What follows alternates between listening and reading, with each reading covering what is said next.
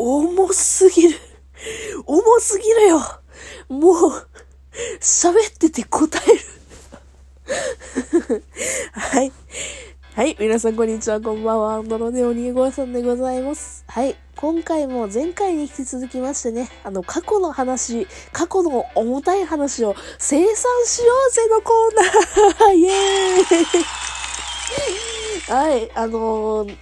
タイトルを見ていただければね、あの、一目瞭然かなという感じなんですけども、あの、うつ病を患って、あの、自殺しようとしてた時の話を したいと思います。つら喋ってる方は辛いうん。あの、前回はね、あの、まあこういう経緯でだいぶ辛労がたたっておりましたよという話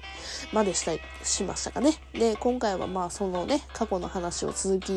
喋っていこうと思います。はい。まあまあそんな感じでね、毎日毎日、もうね、何、私は何をしてるんやろ？うまくいかへんねんけど、みたいな。え、なんでこんな希望ルンルンで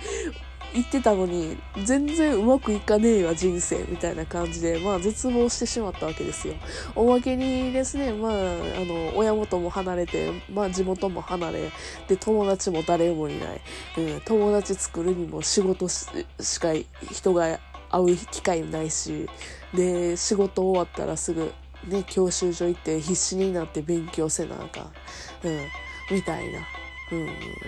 うん、まあね、教習所けど、ね、3ヶ月ぐらいで私、けど、なんだかんだでね、あの、仕事しながらですけども、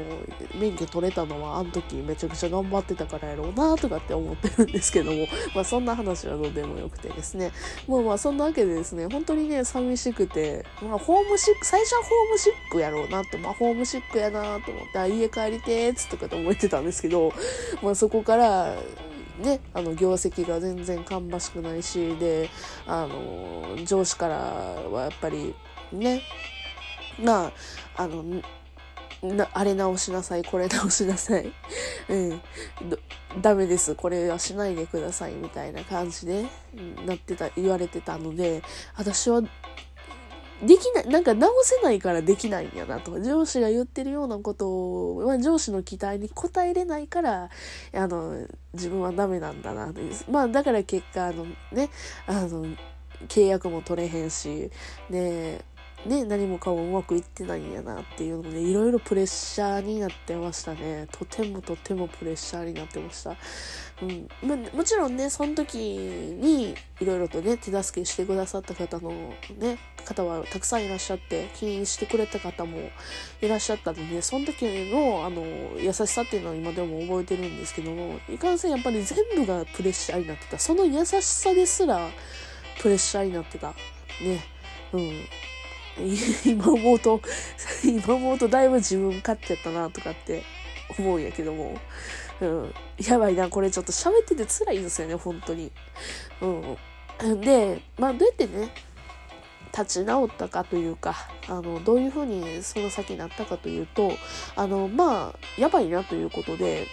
病院に行きました、やっぱり。精神科の。うん。で、まあ、あの、休日にね、空いてるクリニックがあったので、ちょっとお願いしますって。あのね、やっぱり精神からね、クリニックってね、あの、人気なところは取れなかったりするんですよね、予約。けど、たまたまその、ね、あの、先生の予約があったんかな。あの、たまたま近くの3軒目ぐらいに電話したところが、あの、すぐに来ていいよっていうふうにおっしゃってくれたので、すぐ行くことになってお話聞いてもらって、で、もう、あの、抑うつ状態で、まあ、適応障害っていうふうにその時には、あの、診断されましたね。まあまあ、そりゃそうでしょ。適応障害でしょって感じはするんですけど。で、まあ、抑うつ状態で、あの、あの、お薬出してもらって、で、そこから、あの、もし可能であれば、えー、休んでください。うん、休業してもらった方がいいですっていうふうにはおっしゃっていただきまして、で、私はその時に、あの、やっぱり1年目で休むってっていうのもあって、もうそれやったら退職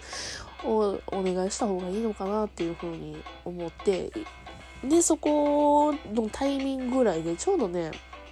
母親からね、連絡があって、で、最近どうなのみたいな感じの時から、あの、やっぱり、なんか、様子がおかしかったんでしょうね、私の電話の 様子が。なんか、だんだんね、あの、電話してくる回数が増えて、で、まあ私が病院に行く行かへんみたいなのを後押ししてくれたのも母やったんですね。うん、で、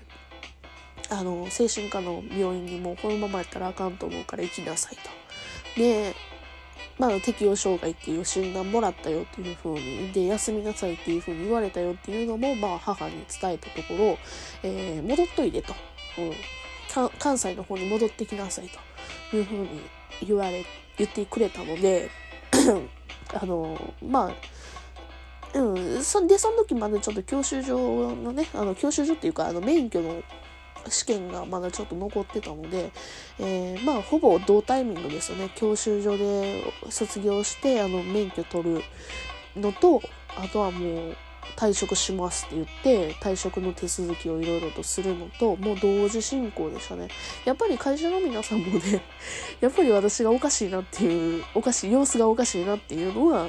えー、なんとなく分かってて、うん、うん、結構そこはね確かすんなりいけたはず。もうね、そこら辺からちょっと記憶が曖昧なんですけども、うん、なんとなくすっきり弱った気がする。うん。で、あの、関西に戻りましたと。で、しばらくはですね、ちょっともう、毎日泣いてましたね。毎日泣いてた。で、もう、自分は価値がない。やばい。あ、ごめんなさいね。あの、自分はね、あの、価値がない人間やなとかってずっと思ってて、ちょっと、まあ、ほんまに自殺しようと思ってました、その時は。うん。で、えっ、ー、と、具体的にどんな感じかっていうと、包丁を毎日持ち歩いてました。怖っ怖っ包丁、あの、一人暮らししてたからね、あの、自炊用の、あの、包丁を持ってたので、もうそれを、なんか知らんけど、花見花さす、ずっと思ってましたね。あとは、あの、実家のクローゼットに、あの、首吊りみたいな輪っか作ってで、あ、これ私いつでもここれね、これはこれで別に私良かったなと思うのは、あ、私これでいつでも死ねるわ、みたいな感じで、変に気が緩んだんですよね。あ、もう、もう何でもええやって。うん。で、まあ、次何失敗してももう大丈夫や、みたいな感じに思って、うん。で、実はちょっとそこから半年ぐらいニートしてましたね。うん。けど、やっぱり私、あの、さ、ね、あの、前回にもずっと引き続いて言ってるんですけど、とても貧乏で、うん。で、もちろん自分でね、あの、新入社員で働いてたお金はあったんですけども、もうその、その貯金もやっぱりだんだんね、あの、なくなっていって、もうさすがに仕事せなまずいなっていうふうに思って、やっとね、そこから就職活動をし始めたんですよね。けど、私自身が就職活動しろってっていうかし、しようと思ってやったんじゃなくて、もうね、行政ですね。あの、お金がないぞっていう年金、このままやったら年金払えないぞみたいな感じで、まあ、ちょっと、まあ、引きこもりのケースワーカーみたいな人たちかな。もう、ちょっとそこら辺もよくわからへんけど、そこら辺の人たちがいい加減就職しなさいっていう風に、えー、まあ、言われて。うん、で、あの、就職活動をすることになりました。けど、その時にはね、もう結構回復したんですよ、やっぱり仕事から離れて。で、別にあの、包丁は花火離さずは持ってたけど、あの、うん、その時ぐらいになってから、やっぱり親友のところに遊びに行ったりだとか、あの、他のね、友達と遊んだりだとか、そういうところをね、あまあ、ニート万歳までは言わんけども、やっぱりそれはそれでできることがあったから、ひたすら遊んでましたね、その時には。うん、むしろね、遊ばなかったらね、あ、私はなんて無価値な人間なんだろうって思い、思い出しちゃって、あのー、苦しくなりましたね。うん。まあけど、その時に遊んでてよかったな。だから、あの、その時に遊んでくれた友達にはね、今でも感謝しきれないなとは、本当に思いますね。うん。あの時は本当にありがたかった。で、就職活動をして、あの、まあ、なんで一番最初の会社辞めたんですか？みたいな感じになるじゃないですか。で、その時に、あの、まあ、正直に話したんですよ。うん。で、正直にいろんなところを、ね、就職活動の時にも、ね、あとはハローワークにも通ってたので、ハローワークの人とかにも言ってて、で、で、その時に結構ね、いろんな人から同情というか、励ましの言葉をね、いただいたんですよ。うん、いや、もうこういう、そういう状況やったらしゃあないな、みたいな。そういう言葉が多かったんですよね。で、その時になってやっと、あ、この、この経験って別に私が間違ってたんじゃないんやなって、しゃあない、仕方がないことやったんやなっていう風に、やっとね、そこでね、ちょっと自分自身をね、許せるようになりましたね。で、えー、そこからですね、あの、ちゃんと就職しまして、で、就職した先が結構いいところやって、で、トントン拍子にね、回復することができました。っていうのが、まあ、まず大雑把でね、ざっくり喋るとそういう感じになりました。やっぱり遊ぶのが強い。うん。で、やっぱり肯定されるに、してくれる人間がいてくれたっていうので、私は回復することができました。